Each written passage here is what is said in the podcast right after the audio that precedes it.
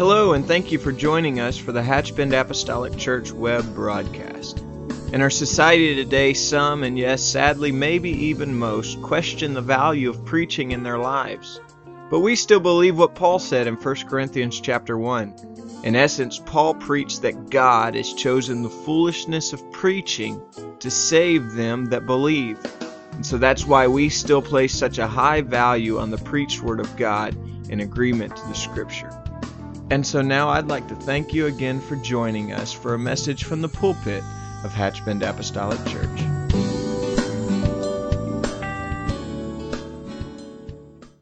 to the platform. Would you do that? God bless you.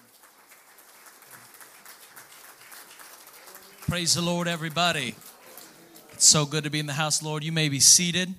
I do want to say off the bat, thank you to Pastor Boyd for this opportunity. It's never a light thing when a, a shepherd lets another man of God in his pulpit. And so I want to thank Pastor Boyd for this opportunity. I also want to say thank you uh, to this church because not only is it good to be back in Hatchbend, it's good to be back uh, in the good old US of A. Uh, for those of you who don't know, my wife and I just got back end of January. We were overseas uh, for this trip, about eight months, in a tiny country in the South Pacific called Vanuatu. And if you never heard of it, it's all right. Most people haven't.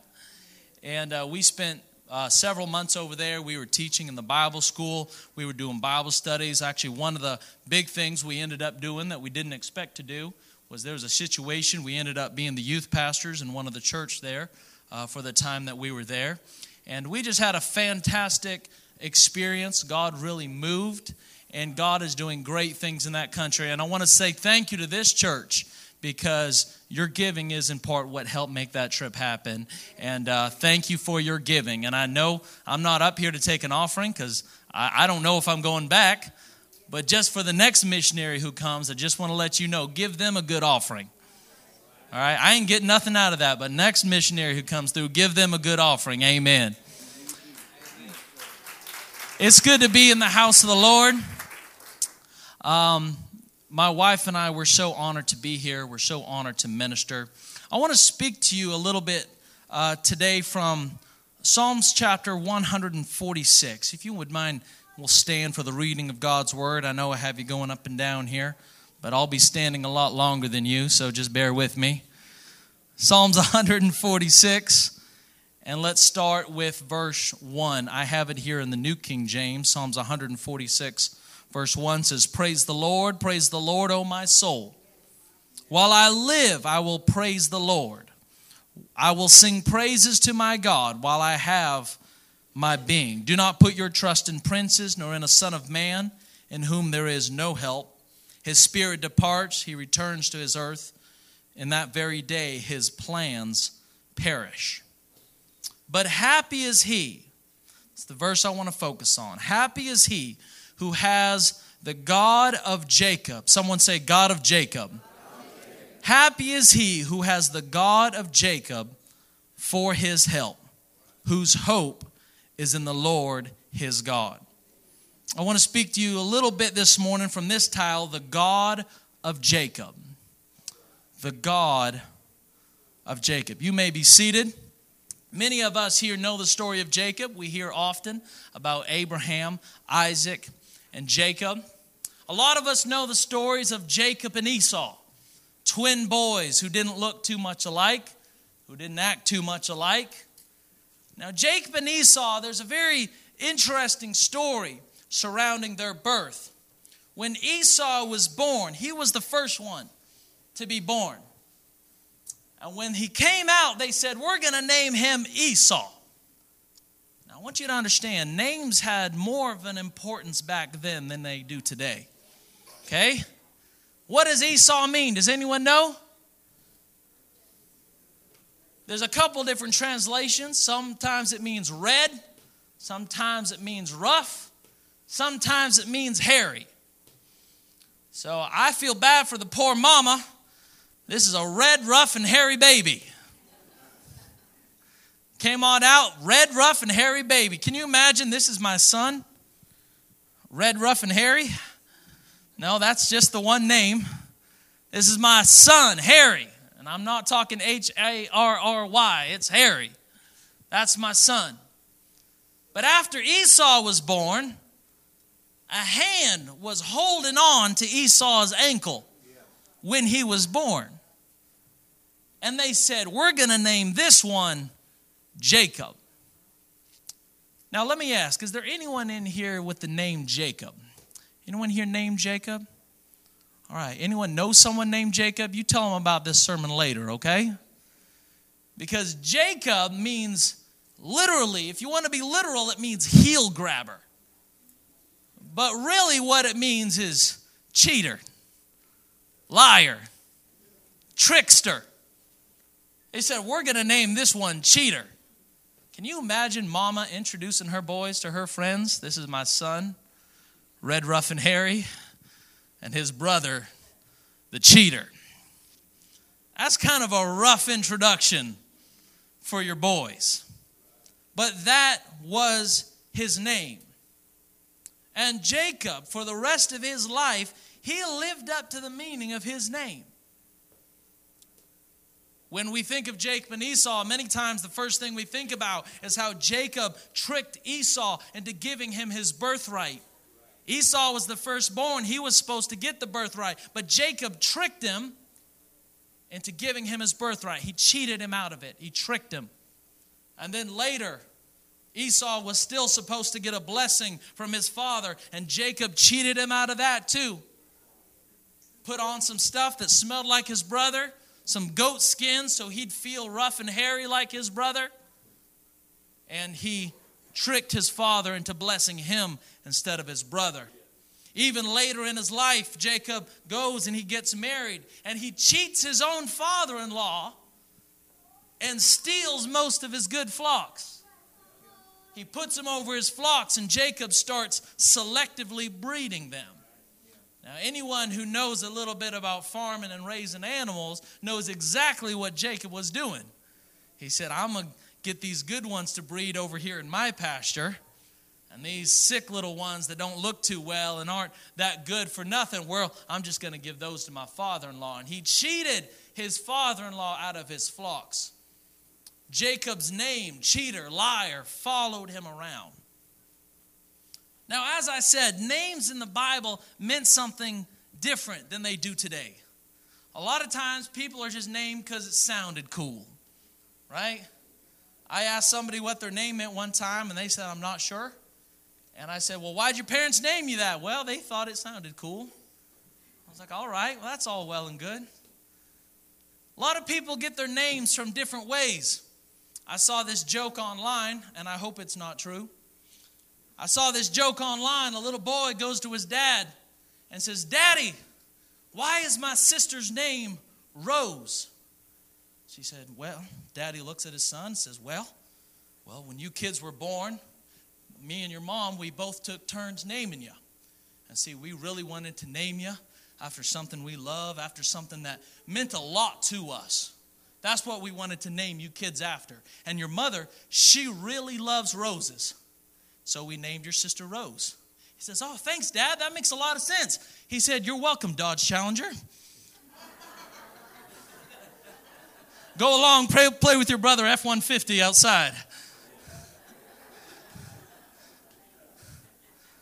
I know, groans, right?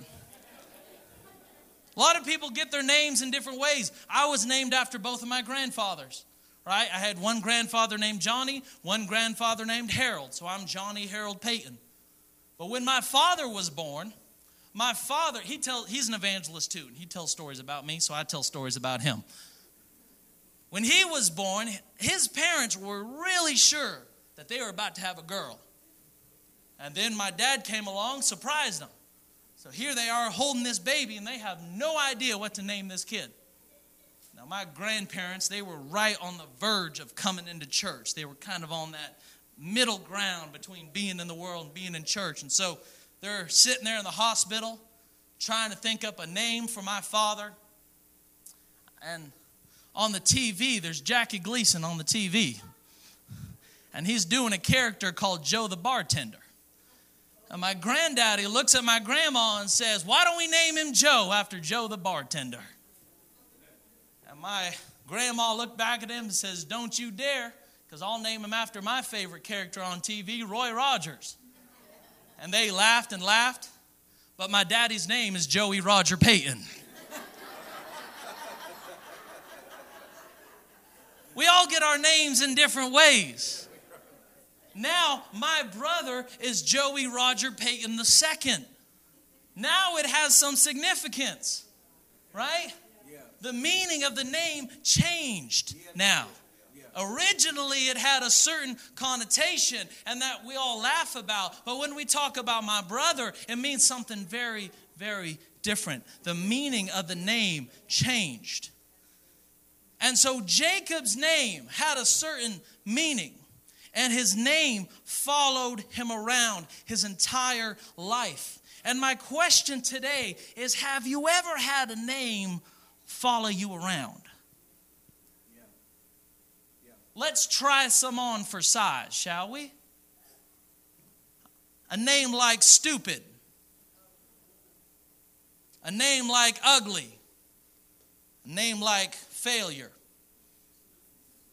How about this? Alcoholic druggie, adulterer, addict. The names that follow us around, the names that get inside our head, the names that might have followed us, even from our childhood. I guarantee you, when I said some of those names, some of you went back in your mind to where mama used to call me that when I was young. I had a teacher in kindergarten who said that to me, and that just really stuck with me. I remember my ex wife used to call me that, and oh, I just can't get away from it now. I remember when this person called me that, or that person called me that, and that name follows us around. This was part of Jacob's problem. We can laugh here about being introduced as the cheater, but imagine if that was your label every time you introduced yourself. Hello, I'm the cheater, I'm the liar, I'm the trickster. It's good to meet you. It's a name that marks us and brands us, and it's very hard for us to get away from. Now, this is not the main area where I'm going in this sermon. Stay with me and we'll get there. But if you keep reading Jacob's story, his name does get changed. Yes, it does. One day, Genesis 32, Jacob is running from his father in law Laban after he tricked and cheated him with his goats and his flocks. And now he's on his way to meet Esau. See, the last time Jacob met Esau, Esau was trying to kill him. And so now here's Jacob, the liar, the cheater, stuck between two of his major struggles. Right, right.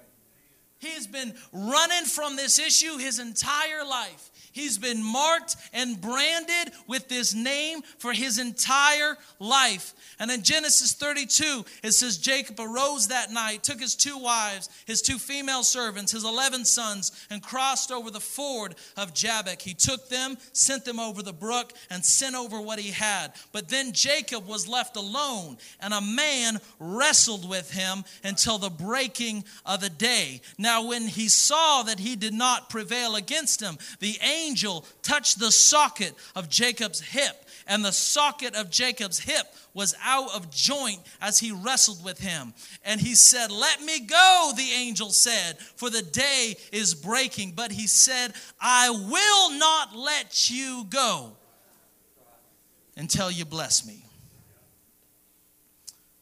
You have to understand the desperation in his voice.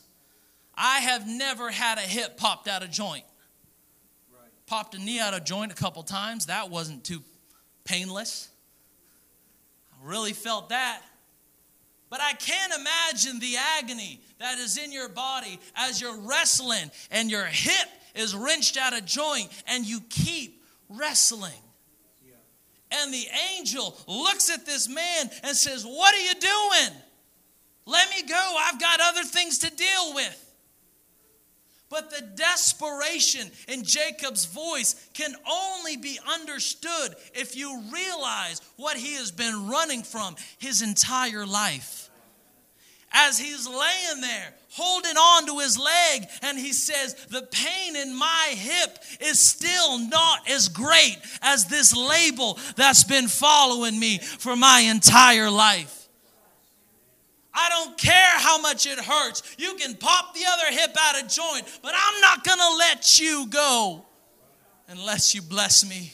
I feel like Jacob was saying, You don't understand my pain. You don't understand my struggle. I've made a mess out of everything that I've touched, and now I need a change. And God, in His infinite wisdom, knew exactly what was happening in Jacob's situation because He looked him in the eye. And his response to, I won't let you go until you bless me, his response was, What is your name. You have to understand the meaning of the name. When he said, My name is Jacob, he wasn't just saying Jacob like any other name. He was saying, No, I'm the liar, I'm the cheater, I'm the problem maker. Uh, I'm the one that people can't trust because they don't know if I'm going to stab them in the back. I've been struggling with this whole my whole life. What is your name? My name is Jacob. And he said, You shall no longer be called Jacob, but Israel. For you have struggled with God and with men and have prevailed. Now, understand this Jacob, as I said, means cheater, deceiver, liar, trickster. But Israel, a couple different variations of the translation, but it means God prevails. Or one who is triumphant through God. See, he took his old label and he put a new label on to him. And I want to tell you that tells us something very intimate about the God that we serve. Because God is likely to call you by the name that's been following you your whole life. Because that's probably what you're going to recognize first and foremost. Right. You don't believe me? Jesus traveled to the region of Tyre and Sidon, and he found a Syrophoenician woman, a Canaanite, a Gentile woman. We don't know where her husband was. We don't know who thought what of her. But Jesus traveled outside of the realm of his ministry to the region of Tyre and Sidon. And when the woman came and fell at his feet and said, Will you touch my daughter? Jesus called her a dog. He said, It's not fit that I should take food from the children's table and give it to the dogs. you know how I know God was testing her? Because if you read the passage, Jesus basically showed up in Tyre and Sidon, did this miracle, and then left. He went out of his way because he sensed some great faith. So he went to her and he said, You're nothing but a dog. Why should I heal your daughter? And the Bible says she fell down and worshiped him. I feel like when he said, You're a dog, and her response, I almost feel like she's saying, Yeah, what else you got? I've been hearing that for my entire life. I'm a single mom over here in a Gentile Canaanite land. They don't like me over there in Jerusalem and in Israel, but I know what you can do, so I will worship you anyhow. And Jesus said, I have never seen this great of faith. Yes, sir. I've never seen this great of faith.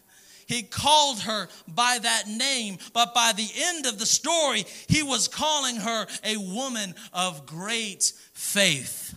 You don't believe me? This is the type of God to take Simon, a crude, naked fisherman, and turn him into Peter, an apostle who preaches on the day of Pentecost. Yeah. I know you're just out in the middle of nowhere. You're out in the middle of the water. A lot of people think Peter couldn't even read and write, but Jesus looked at him and said, I don't care about those labels in the world because I've got a job for you. This is the type of God to take Saul the murderer and turn him into Paul the apostle. This is the type of God that we serve. We serve a name changing God. So God changes his name to Israel. And for the rest of the Bible, we hear over and over about the God of Israel. That exact phrase, God of Israel, is used well over 200 times in the entire Bible. And when we hear this phrase, God of Israel, we hear God of victory, God of triumph, God of success. And that's what we should hear when we hear God of Israel. But every now and then, the writer of Scripture does not talk about the God of Israel. Every now and then, on special occasions, they talk about the God of Jacob. That exact phrase is only used about 23 times the God of Jacob. But whenever you hear the God of Jacob, it's always in the context of the God of your struggle, the God of your situation the God of your problem, whether you caused it or whether you didn't cause it. This is the God of Jacob, the God of the liars, the God of the cheaters, the God of people with issues and hangups and mess ups and problems and struggles. This is the God of Jacob. I feel like somebody today is due for an encounter with the God of Jacob. In Psalms 20, it says, May the Lord answer you in the day of trouble. That sounds like a Jacob moment. And may the name of the God of Jacob defend you. May he send you help from the sanctuary and strengthen you in Zion. In Psalm 30, 47, it starts off with God is our refuge and strength and a very present help in time of trouble. But later on, it says twice that the Lord of hosts is with us and the God of Jacob is our refuge. In Psalms 81, it's a psalm of repentance. And the psalmist writes to sinful Israel and says, Sing aloud to God our strength and make a joyful noise to the God of Jacob. In Psalm 84, it says, O Lord God of hosts, hear my prayer and give ear, O God of Jacob. Do you understand what I'm saying yet? The God of the struggle, the God of the difficulty, the God of the problems. Watch this. I think Isaiah 43 gives us some light on what we're talking about here. In Isaiah 43, verses 1 and 2, it says, But now thus says the Lord who created you, O Jacob, and who formed you, O Israel. Maybe I'll say that again. He created you, O Jacob, but he formed you into Israel. Let me tell you something. You can't help the fact that you were born into a sinful, mortal frame. But if you will respond to the God of Jacob, this is the God who can form you into Israel. He can take the struggle and take the situation and redeem you. I know you're struggling, Jacob, but let me form you into Israel in Isaiah 43, in Isaiah 43, it keeps going on. It says, Fear not, for I have redeemed you. I have called you by your name, and now you are mine. Oh, when you hear him whisper in that name, that name that's been following you around, just know that the God of Jacob is still there for you. This is the promise that comes with it in Isaiah 43. When you pass through the waters, that sounds like a Jacob moment. I will be with you. When you pass through the rivers, they shall not overflow you. When you walk through the fire, you shall not be burned. The next time you're needing the God of Jacob. See, here's the difficulty is that we love to hear about the God of Israel, But a lot of times I don't relate to the God of Israel. Oh, maybe I'm the only one. A lot of times I hear about the God of Israel, the God of victory, the God of success. And I look around to my situation and I say, that don't look too much to me like victory. Because I still got this problem that's been following me for all these years. I've still got this situation in my family that I've been praying about, but my, my family, we don't know what we're going to do about this one. I've still got this hang up, Pastor Boyd, that I've been praying about all these years, and I'm trying to get away from it, but it's still taunting me. It's still coming after me. I look for the God of Israel. But sometimes what I really need is the God of Jacob. Oh, the God of Israel will turn your situation around, but for the moments that you're in the struggle, and if you're not in one now, trust me, you're gonna be. Whether or not you cause it or it just happens to you, you're gonna need the God of Jacob. It's in those moments that I don't need a God of success and, favor because I look around and I, I see that that's not what my life looks like right now. I need a God of Jacob. I need a God who causes change to happen. I need a God who will address my problem and won't leave me where he found me. I need a God who can change the liar and who can change the deceiver and who can change the sinner. I need a God who can turn the problem around. I need a God who can fix the situation. I need a God of Jacob. I don't always understand it. I don't under, always understand why things happen. Paul said, I've been praying all these times for this thorn to leave me. Right. You ever wonder how to pray a prayer that's not God's will? Oh, bless the Lord. Paul and Jesus both did it. They prayed a prayer that was not God's will. But at the end of it, God's grace sustained them. They said, Here's my problem. I'll bring it to the God of Jacob.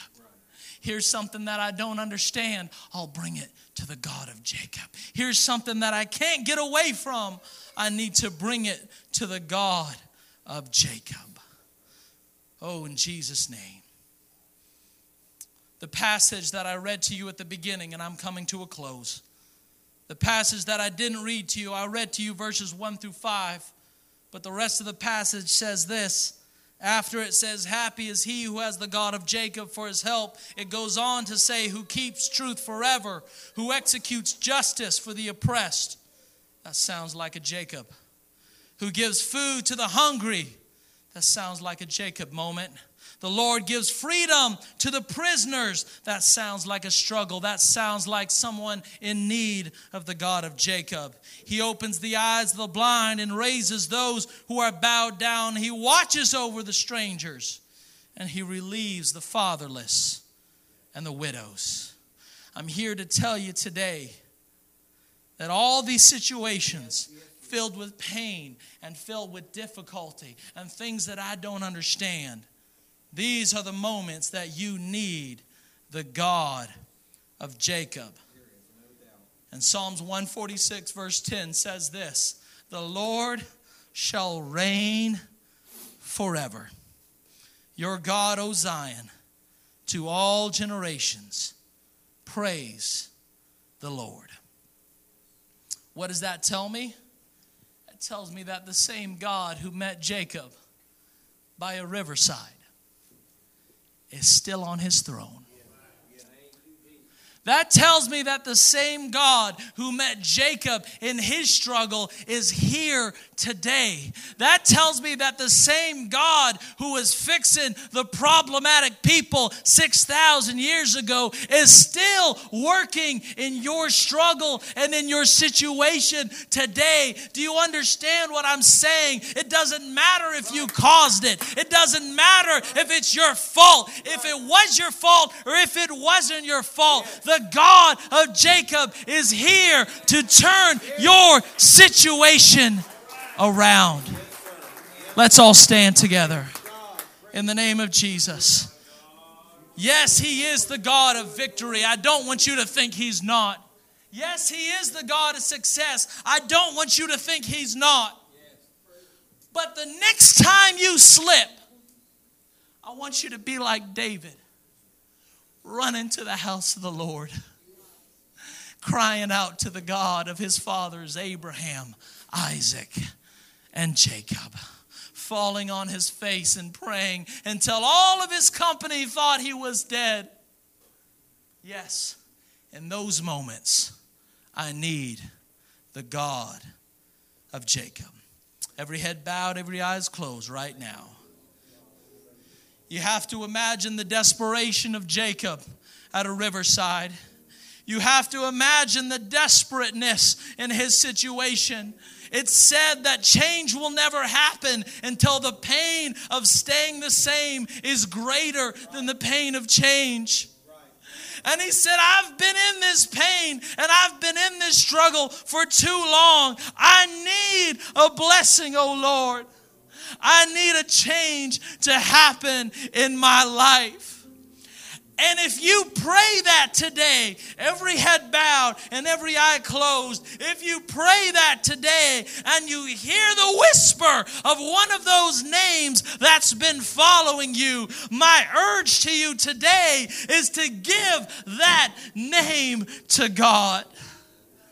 I don't care what that name is. I don't care who's been throwing it at you. I don't care how long it's been on your back. Today is the day to bring that name to Him. Oh, in the name of Jesus, every head bowed and every eye closed, nobody looking around. I want somebody who needs the God of Jacob to come to this altar this morning. Oh, every head bowed, every eye closed. If you need the God of Jacob, this altar is for you. I don't care if you caused the problem. I don't care if it's not your fault. The God of Jacob is here for you. Oh, we've been praying about this financial situation and it's just been dogging us for years. The God of Jacob is for you. Oh, I'm still praying for that family member to come back to church. The God of Jacob is for you. I'm still struggling with this temptation. The God of Jacob is here for you. Don't miss an opportunity here by the riverside.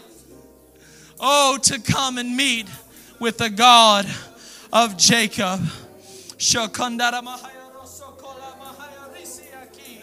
In the name of Jesus. In the name of Jesus, as they sing, I want us all to pray. Whether you pray at the front or you pray in your pew, let's all take the time to pray right now in the name of Jesus.